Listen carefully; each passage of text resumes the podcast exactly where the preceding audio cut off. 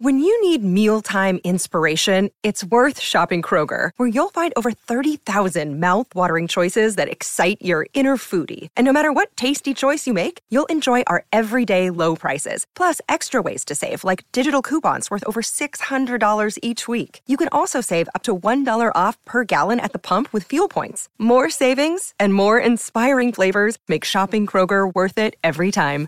Kroger, fresh for everyone. Fuel restrictions apply. Another day is here, and you're ready for it. What to wear? Check. Breakfast, lunch, and dinner? Check. Planning for what's next and how to save for it? That's where Bank of America can help. For your financial to-dos, Bank of America has experts ready to help get you closer to your goals. Get started at one of our local financial centers or 24-7 in our mobile banking app. Find a location near you at bankofamerica.com slash talk to us. What would you like the power to do? Mobile banking requires downloading the app and is only available for select devices. Message and data rates may apply. Bank of America and a member FDIC. It is Ryan here, and I have a question for you. What do you do when you win? Like, are you a fist pumper? A woohooer, a hand clapper, a high fiver. I kind of like the high five, but if you want to hone in on those winning moves, check out Chumba Casino. At ChumbaCasino.com, choose from hundreds of social casino style games for your chance to redeem serious cash prizes. There are new game releases weekly, plus free daily bonuses. So don't wait. Start having the most fun ever at ChumbaCasino.com. No purchase necessary. VGW. Void were prohibited by law. See terms and conditions. 18 plus.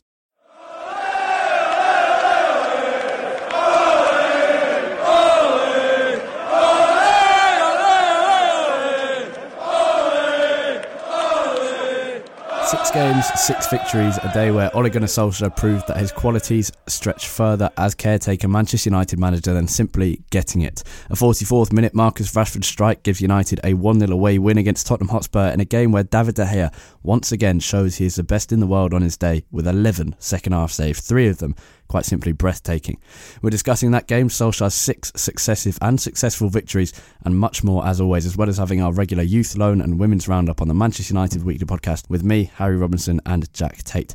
Jack, one fan I heard after the game at Wembley said that this is the day Ole Gunnar Solskjaer got the United job full time. I don't think that's quite true, but he has well and truly convinced a large set of the supporters, and they'll have gone some way to doing the same for his superiors as well. So a, a huge day for Solskjaer a six consecutive wins is, is amazing. The confidence in this team is amazing. The change in the in the style of play and the, the effectiveness of some of the players is amazing. And this was kind of this was a lot of things, but it was also a vindication of the board's decision to sack Mourinho at the time that they did and appoint Solskjaer on a temporary basis. Who would have thought on a on one of our podcasts in the start of December that come the 14th of January we'd be sitting here recording feeling this positive coming off the back of six wins, including one away at Tottenham. I mean, the, the turnaround under Solskjaer has been massive, and he deserves so much credit for what he's done so far. I agree with you in that I don't think we should even be thinking about him getting the job long term yet, because first of all, it's only been six games, and second, we this has been his first big test, and we need to, to to wait until the end of the season.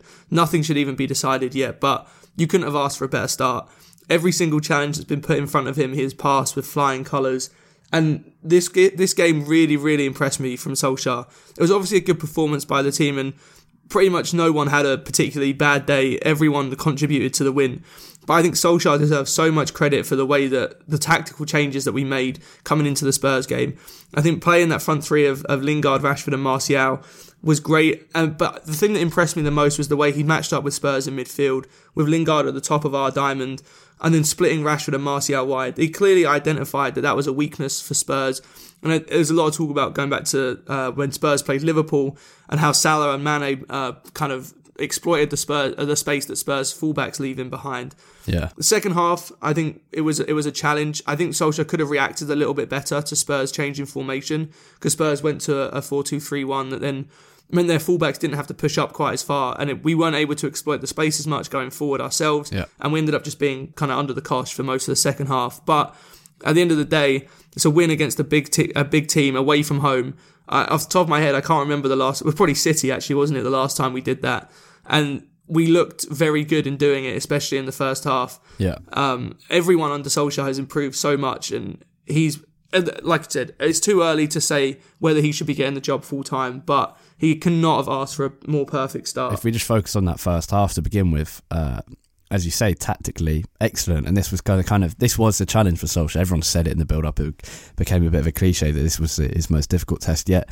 And he had to show some tactical nous as well as just the ability to bring the feel good factor back to United, and, and he did that. The Lingard playing centrally caused two problems for Spurs. One of which was uh, Lingard marked Harry Winks, which presented prevented Tottenham centre backs from playing out to Winks and then them developing into a proper move as we always see Tottenham do. And the second thing it did is him playing deeper than than Martial or Rashford, with as you say that Martial and Rashford going wide. Uh, it, it, encouraged the Spurs defence to to push higher up, and in doing so, suddenly all this space between the defence and Lloris and United could clip balls over the top, and I mean as they did for the goal, and expose the space in behind. It was it was a proper it was a proper plan for United, clipping balls over the top, which allowed them both to have space for Rashford and Martial to run into and get chances, but also to escape that that Tottenham press, which is so successful against other teams. It meant we didn't uh, we didn't dither on the ball for too long, and and I think in that first half, Sissoko going off helped United because he was protecting Trippier, and then about four minutes later, Marcus Rashford's opened the scoring, but.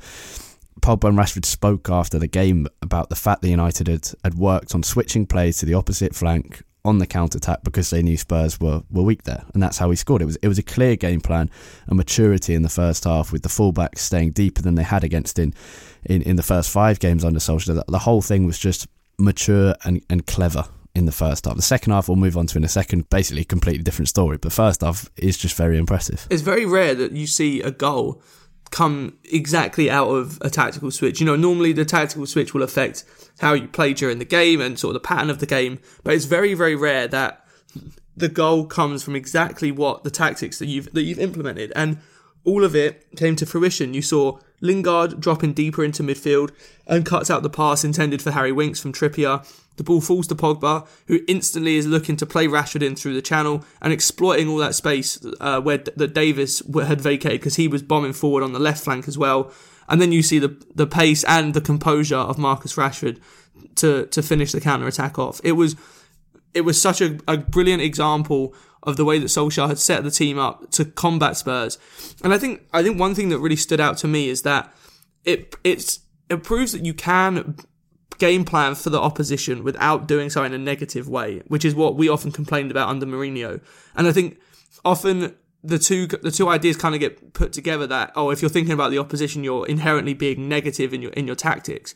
But I wouldn't say we were negative at all against Spurs, especially not in the first half the tactics were brought up to counter to counter Spurs. Solskjaer had ident- identified that when both Trippier and Davies go forward, it leaves so much space in behind. So we were game planning against Spurs, but we did so in a very positive way, and that was a massive, massive change from under Mourinho. When in these kind of games, we do game plan for whoever we're, we're playing, but the game plan is just nullify them, try and shut out the game. If we get a nil nil, great. If we can manage to scrape a one 0 win somehow, even better. You know, it yeah, it's a very different mindset going into the game. I think when Solskjaer arrived at United, what was it, only three weeks ago, I guess now, uh, he, he straight away said, we're, we're Manchester United, we're going to play to our strengths, not the, the weaknesses of the opposition or the strengths of the opposition or whatever, which was a, a key thing under Mourinho. Now, that, that felt it felt great to hear that, but at the same time, it would be a very naive approach to elite football at the moment. And I think the Spurs game showed that he can make those adjustments and he will respond to the other team and their strengths and weaknesses while putting out a team that is proactive in their approach, that is positive about their own game plan, rather than what we saw in the second half a bit more, which was bringing Lukaku on to hold up the ball, which it kind of showed that he he can be effective rather than simply the, the the thing about confidence. But the second half, we could have lost that game easily and quite comfortably had it not been for David De Gea. And yeah, to be fair, I think without the brilliance of De Gea and Hugo Lloris, it could have been 4 3 to Tottenham. Because let's not forget that Lloris made two excellent saves to deny Pogba in the second half. Within the first 10 or 15 minutes of the second half, it was that proper end to end period that, that lasted probably until around 70 minutes. And then after that, Spurs battered our box. Now, De Gea was, was something else. Um, I, I think astonishment from most watching that kind of disbelief. Not all amazing saves, but the concentration levels required to maintain that that perfect positioning throughout, and then also to come out with two or three amazing saves is is is immense. Now, the second half wasn't wasn't that good. And Spurs, if Spurs had won that game, I think most people said they deserved to win it. Now United won it, and I think people say United deserved to win it. It was one of those odd situations where either side could have won, and they would have deserved it. To be honest, Yeah, it, it was a kind of a strange game in that sense. I think both teams will, will be very happy with their performances at the end at the end of the game. And Pochettino even said after the game that he thinks that's the best 45 minutes that Spurs have played under his management. I wouldn't quite go that far, but they they were very very good in the second half, and we were under a lot of pressure. And yet again, we do have David De Gea to thank for for keeping us ahead in the game. But I think it was important that we did hold on hold on to that because the confidence that we're going to get from that game is massive, and just in just getting the monkey off our back of kind of going to a to a top team away from home and playing positively and getting a win is huge. In the second half, like I said, I think that I think Solskjaer could have reacted better in the second half to Spurs changing formation. Um, Spurs were just putting us under constant pressure. We needed a little bit more control in midfield, um, and I think we needed to come up with a better plan uh, to to try and sustain attacks going forward. Because every time we got the ball, we were trying to break quickly again, but Spurs had had kind of realised what we were doing in the first half and changed. And now, usually one of the fullbacks would sit back. Lingard wasn't quite as effective at shutting down Winks. We just got kind of overran in midfield, which I think was the biggest thing. Eriksen and Dele Alli started to get a lot of space in in midfield, Yeah. and we really just needed to shut that down quicker than we did. And I think for me, that's the only knock I would have on Solskjaer for this. I don't think he, he reacted quick enough during the game.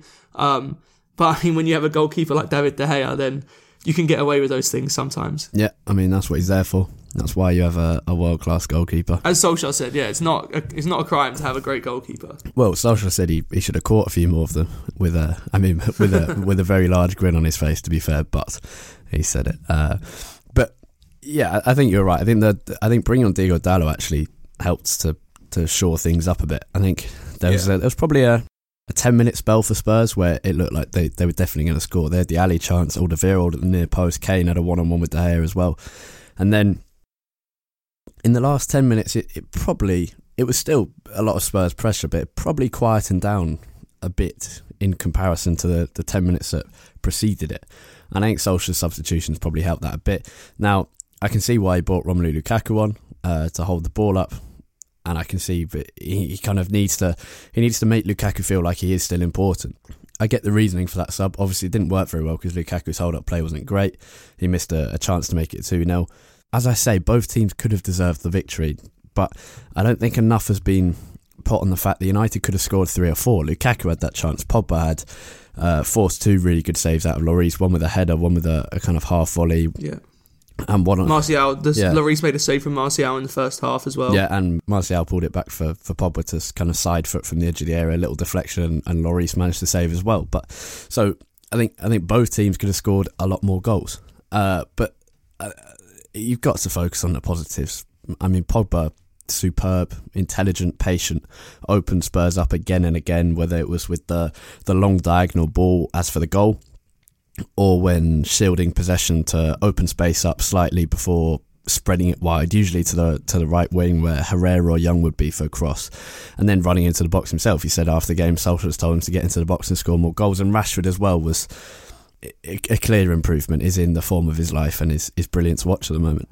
Oh yeah, Rash, Rashford is just a different player right right now under Solskjaer. The confidence that he has going forward is brilliant, and he's managing to add the composure to his game as well.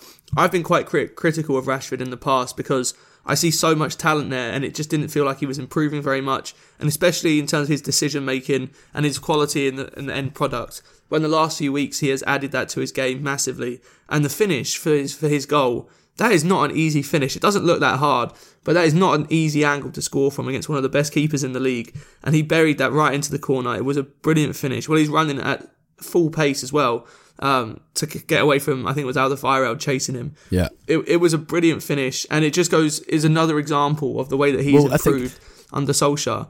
Uh, Pogba as well, like you said, great performance, and it it it I think for me was a great example of the way that Solskjaer has kind of set him free to to use the the old cliche about unlocking Pogba. I think playing him in that three man midfield with Herrera and Matic, and you know, not saying that he has no defensive responsibilities, but say, but giving him a lot more freedom and more license to kind of play the way that he wants.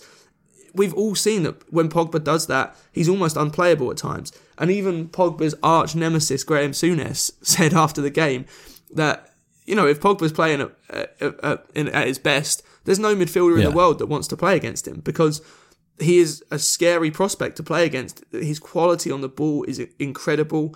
And physically, he's so hard to match up against because sure, you can put someone in there who's as big and as strong as Pogba, but they're not going to be as good as good technically. They're probably not going to be as quick as Pogba is either. And he's just such a difficult player to play against. And when when he's playing in top form like he is at the moment, he is one of the best players in the Premier League, not without a doubt. Yeah, no, no doubt about that. There are not many many players that can play the pass that he made for the goal. When the ball was under his feet, under pressure, and he puts it on on the spot for Rashford. I mean, it was a brilliant pass. Yeah, and we've we've always said the the variety of his technical qualities is amazing. The the kind of with it's a classic phrase of this podcast. The skill set he has is so unique compared to other other midfielders in the Premier League and around the world. But going back to to Rashford is is I think I think every United fan could be forgiven for when Paul Pogba played that pass, when Rashford took it down, when he went to shoot, thinking he's not going to score this because that is exactly the kind of chance that Marcus Rashford hasn't scored in the past few years. This is what his must be his second, th- third full season, uh, fourth season in total for United, I think, because he, he broke through in 2015. It's now 2019, but so many times we've seen him get that chance and fail to score it. Now he scored some really important goals. He scored in the in the Manchester derby, scored against Chelsea, Liverpool.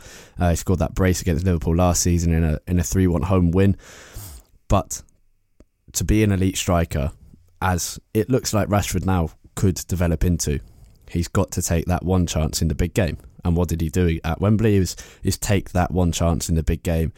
And as you say, a very difficult chance. The the low shot across the face of the goal with the, the right instep of the of the foot is it's, it's amazing to get that kind of accuracy, and it had to be the the spot that he hit it into. It had to be that spot because either any further to the right, Lloris would have saved it. Any further to the left, it would have hit the post and gone out.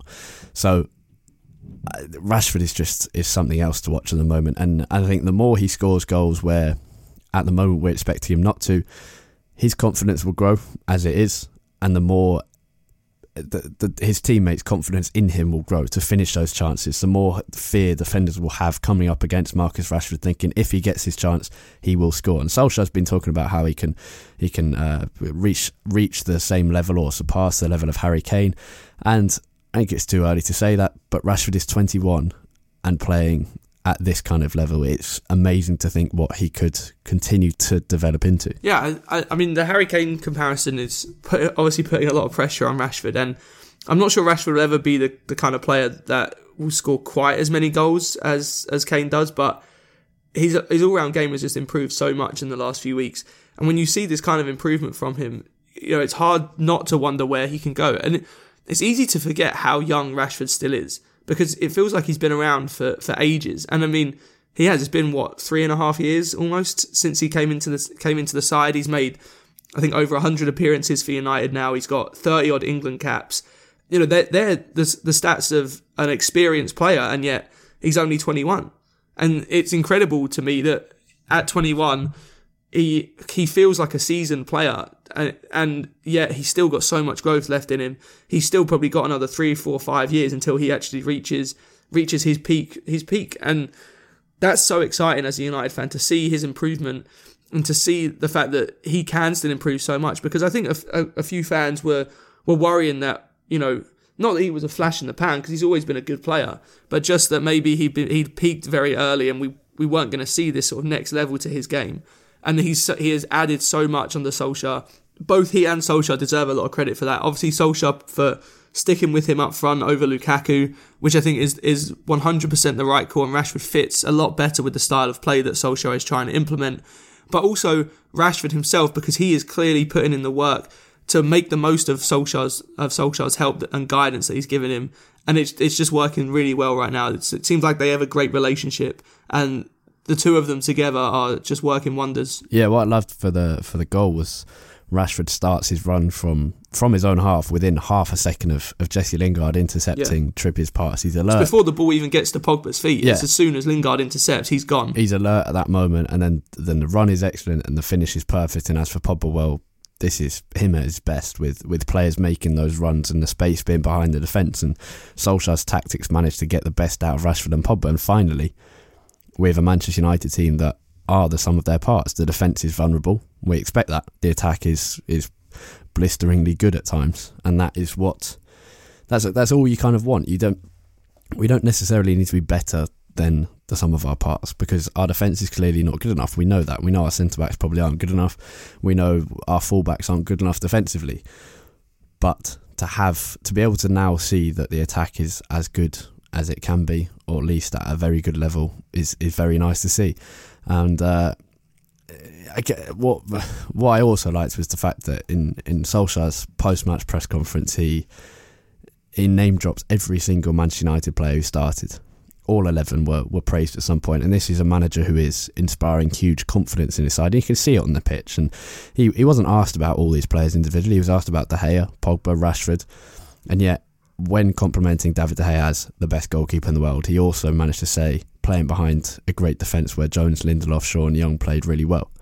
He, was, he wasn't prompted to say that. He just constantly comes out with these things that are creating the best mood at, at United since that May Day against Swansea when we lifted Sir Alex Ferguson's final Premier League title. Yeah, I loved Solskjaer's press conference, the way he name dropped every single player in the starting 11, because it was a team effort. like I said at the start, it's pretty rare that no that no one in the starting 11 has a particularly bad game. I don't think anyone did. There was no one that I look at in the side and went, oh, they had, they had a bad day. You know, not everyone had their best game, but no one was was really let, letting the team down. I think it was a great all round performance, and it was it was telling that Solskjaer was so quick to praise every single person that started the game.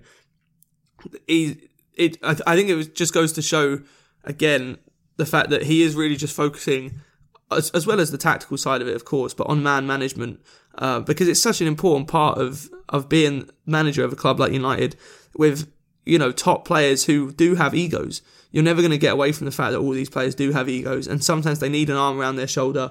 They need someone to come in and sort of be by their side. And Solskjaer has spoken a lot about the influence that Sir Alex Ferguson had on him in terms of how how you man manage people properly.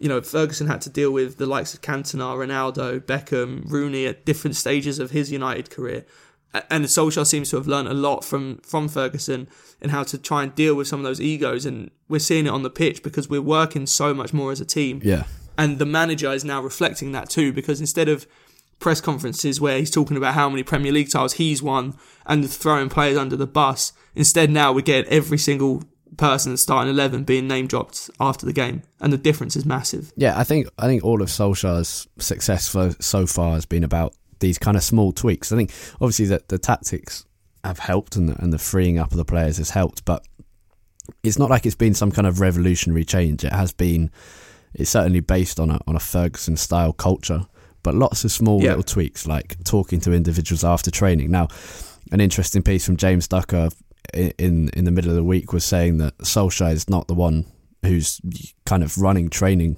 on a on a team basis. It's Phelan, Carrick, McKenna more so than ever before. But Solskjaer stays out there after training. He sees Rashford practicing his free kicks and his finishing and then works with him on that. He sees Pogba practicing whatever Pogba's doing because he can do anything um, and, and speaks to him about being more like Frank Lampard, getting into the box more and trying to score more goals. He speaks to Luke Shaw about his stuff, whatever. It's He's really focused on individual improvement rather than simply the whole team having confidence and getting better. And and I also think a lot of a lot of credit has to go to to Phelan, McKenna, and Carrick, who are helping as well as Mark Dempsey, who Solskjaer brought back in. He was a United player in the 80s and, and a local Manchester boy who's who was also a youth team coach, and Solskjaer's brought him back in. It's a it's a real team effort, and he saw at Wembley. It wasn't Solskjaer coming out on the touchline. He came out sometimes. It was Phelan, Carrick, McKenna always coming out and, and, and shouting these things. It's it really is a, a group effort from the from the coaching staff, which is which is good to see and hopefully a similar structure is maintained whether Solskjaer stays or Pochettino or whoever comes in. Um, and, and United weren't perfect against Spurs, but they, they got the win mainly thanks to De Gea in the end. And I think with the mood around the club, if he gets top four as well, I think the fans will want him over Pochettino. And I think if Pochettino comes in after Solskjaer gets top four, even though I think that would probably be quite a sensible decision, and a, a less risky decision. It, will be a big mood drop if Solskjaer leaves. If if he manages to get top four and leaves, Yeah, it would. I think if if Solskjaer gets top four, I think the board are going to have a very, very difficult decision at the end of the season because I think there'll be a lot of pressure from fans to keep Solskjaer, regardless of, of his managerial experience, obviously being far less than Pochettino. He is such a legend of the club, and the way that he interacts with fans, the way that he he understands the fabric of the club is such a big deal. And we can already see it from fans clamouring that for Solskjaer to stay even after six games. And if we do actually keep up this form and we get top four, playing good football the whole way, especially if we if we go on a decent run in either the FA Cup or the Champions League as well, the board are going to have a very very tough time deciding to go another way. Now, like you said, I think it would be a far less risky option to go with someone like Pochettino or whoever it might be, bringing in you know an already very established coach. And honestly, I wouldn't I wouldn't necessarily say that it would be the wrong decision to do that but I think it would be very, very tough for the board to go to go away from Solskjaer after bringing back such the feel good feeling to the club. And if the results accompany that as well, fans are going to want Solskjaer to stay, and quite rightly so. yeah, and I, th- I think a lot of the thing at the moment is that the players want Solskjaer to stay as well. Now, Yeah, Alan Hitchings says Ole Gunnar Solskjaer is the obvious choice for permanent manager now. Surely, when we do appointment, Alan asked on Twitter. I don't think he's the obvious choice for permanent manager. I don't think it's a question of when he's appointed rather than if. I think there's no reason to judge Solskjaer until the end of the season, and that is the joy of the decision to make him caretaker manager. That's why it was a very good decision. We said as soon as Mourinho was sacked, this is the most sensible thing United have done for years. It makes sense. It takes the pressure off Solskjaer. Now, as we say, if, if he does get top four, it's going to be really hard for the boards, but they have to think, they cannot think about Solskjaer scoring the treble winning goal. They cannot think about the time Solskjaer was here as a player. They cannot think about simply his affinity with the fans because the fans are the most important thing at the football club.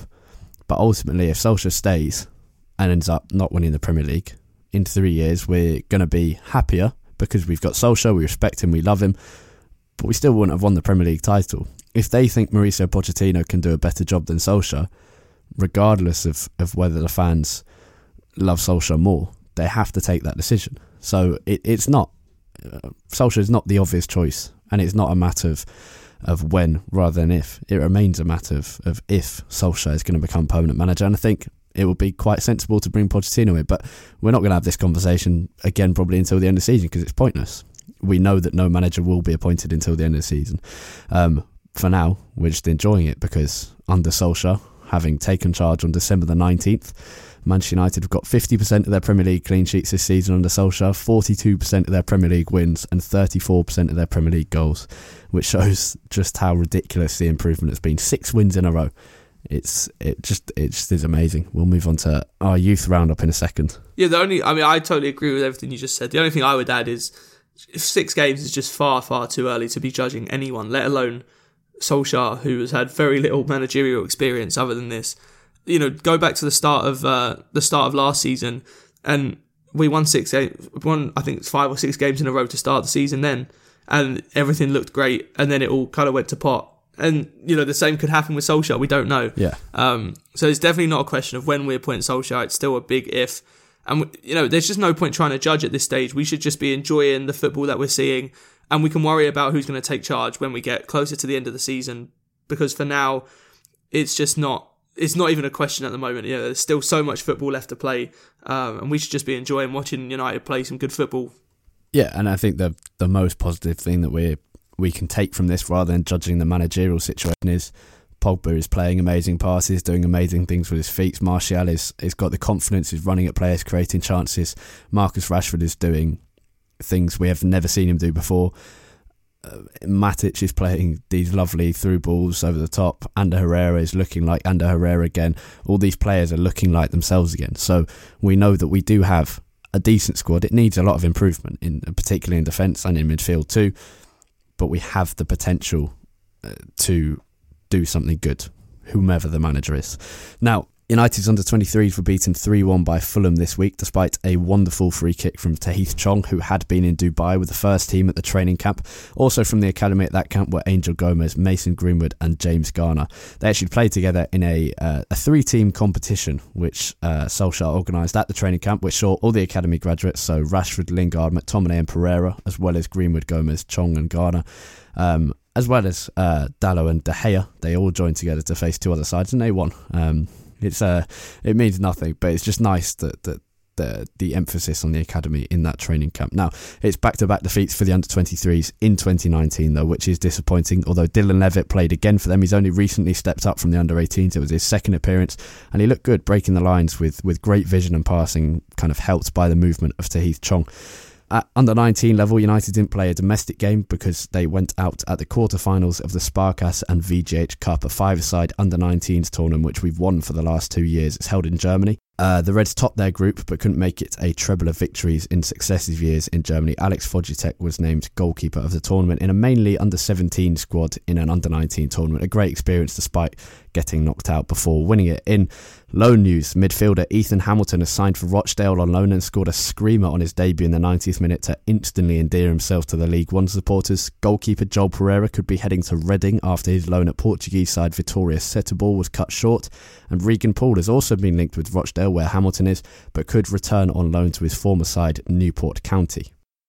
United's women's team were leading 1 0 this weekend against Charlton away from home when the game was called off after 10 minutes. Charlton's Charlotte Kerr suffered a serious injury and required oxygen during treatment. She was attended to, but the use of oxygen meant there was none left, and it's a legal requirement to have oxygen ready in the stadium, so none was left and the game was abandoned. The oxygen used was provided by United.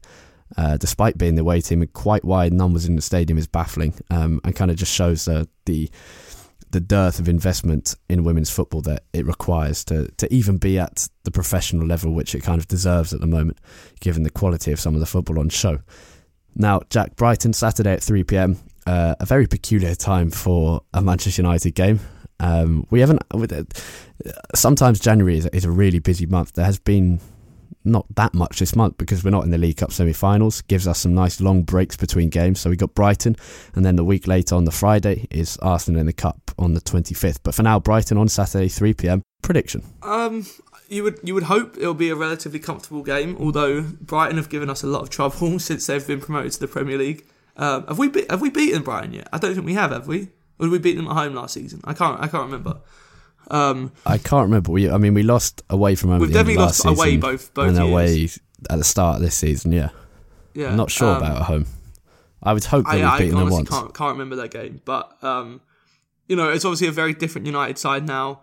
Brighton's away form is not very good uh, under Hughton. They're sort of a they make make the Amex their fortress, but on the road they're not not the best side. So I would hope for a relatively comfortable victory. I'll for my prediction, I think I'll go three one. Okay. Uh, well, we have we have in fact beaten them twice. Uh, we beat them in the FA Cup last year in the quarter final, which we'd both forgotten about because it was quite forgettable. Lukaku and Matic scored, um, and we beat them in the league early last season in in November last season uh, with an own goal. Another quite forgettable game. So Oh, classic. That's there's reasons we we forget these and matches. we tend to remember most matches and can recall them quite easily. But yeah, they're, they're, those two are very forgettable. And the time before we played them was again in the FA Cup, but back in 1993. So that's of no relevance to us uh, right now. Yeah, um, I think I think we should be fairly positive about this at home. Uh, the the problem is is is the more we win, the more and more the pressure builds to continue this run of wins. Now we've got six in a row. Brighton would be seven, and then we play Arsenal. So it's it's all right for now. But when it comes crashing down, and we do lose a game, which we will, or draw a game, which we will, then it, it's it can be hard to pick the players up. So hopefully uh, we can continue against Brighton, um, and then Well, and, and this uh, this this game is a classic slip up game as Yeah. well, coming off the back of a big win against the top team. You know, then sort well, of it is, with it a- is for this a- United side, isn't it? Yeah. Yeah, and especially with a game against a top team coming up the following week as well against Arsenal in the FA Cup. This is the classic game that you kind of take your eye off and take for granted that you're going to get something Yeah, out of it. definitely. Um, I'm going to go for a 2 1 United win. Not that comfortable, but I, th- I think we'll we'll be fine. He scored two nice goals. I go for a goal from Pogba and a goal from Rashford to continue both of their amazing form. Uh, they they are just a joy to watch them. I, there was a, I was watching um, at Wembley on, on Sunday, and I kind of just thought they, uh, we, we've got our team back. Yep. I mean, that's, that's such a great way to put it. It's just it, it's like the Arsenal game. For I mean, Brighton. Looking forward to that game, to watching it. I'm it's kind of it's not on TV, and you're like, oh no, uh, it, it's gutting. Whereas before it was we're not on TV. Oh great, it gives me an excuse not to watch it. but I'm looking forward to the Brighton game, but the Arsenal game. I'm properly looking forward to that to seeing what we can do in that game. Yeah. We haven't felt that way about a big game for, for a long, long time. I know. I noticed this when I was watching the game yesterday. Like, I I've got my emotion back when I watch United. Before it was, it was never a chore to watch United. It would never get to that point. point, and you know, you never you never lose the passion that you have for the club, but you do. I think you feel a lot less emotionally invested at certain times, and I felt that in the last few months under Mourinho. It was almost numb to all the bad defeats and Yeah. all the terrible terrible performances. And I don't think I've celebrated a United goal like I did Rashford's goal at, at, uh, against Spurs in a long, long time because I, I everything is I'm so much more emotionally invested in the in the club now, and, and that's been brought back from Solskjaer. And like you said, I, I can't wait for the Arsenal game as well, and that's I haven't felt that way in such a long time. I think the big difference was when when we were put under big pressure from Spurs in the last half an hour of the game, I felt properly tense and desperate to, to not concede and celebrating every day Yeah. save and stuff. Whereas before it'd be like, yeah, we're gonna lose. Spurs will Spurs will win two one. I still thought that. I was kind of mentally preparing myself to lose, but it was because I was so emotionally invested in it, as you say. Whereas before it was kind of just that acceptance. So we we would lose, we would mess it up, we would fail, we would be boring. It's all changed now, and now there, there's a lot of work to go. We all know that in the summer there's going to have to be changes. We need a director of football. We need good transfers. We need the right decision about the manager. We need to keep our best players, but for now we can just enjoy it. Um, thank you for listening to uh, Series 4, Episode 22 of the Manchester United Weekly Podcast. As always, um, if you've enjoyed it, please leave us a review on iTunes. Thank you to those who have done in various places. I think uh, America, Australia, Ireland, I think is the three places we've most recently had. So thank you to those people. Um, for more from us throughout the week, you can find me on Twitter at, at Robinson64. You can find Jack on Twitter at At UTD Tait T A I T. and you can find the podcast on Twitter at, at UTD Weekly Pod. That's P O D at the end there. Thanks as always for listening. Hope you enjoyed the game. And uh, I think, like us, you're probably looking forward to watching United again, which is good. Have a great week. Goodbye.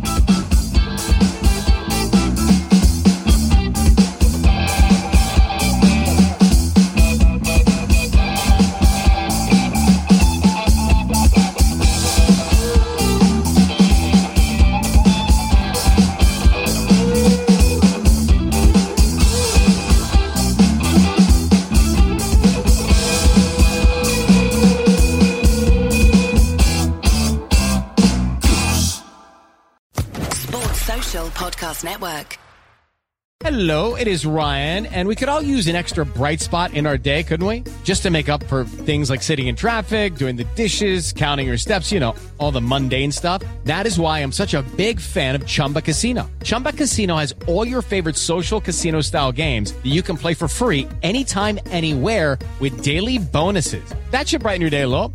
Actually, a lot. So sign up now at chumbacasino.com. That's chumbacasino.com. No purchase necessary. VGW. Void were prohibited by law. See terms and conditions. 18 plus.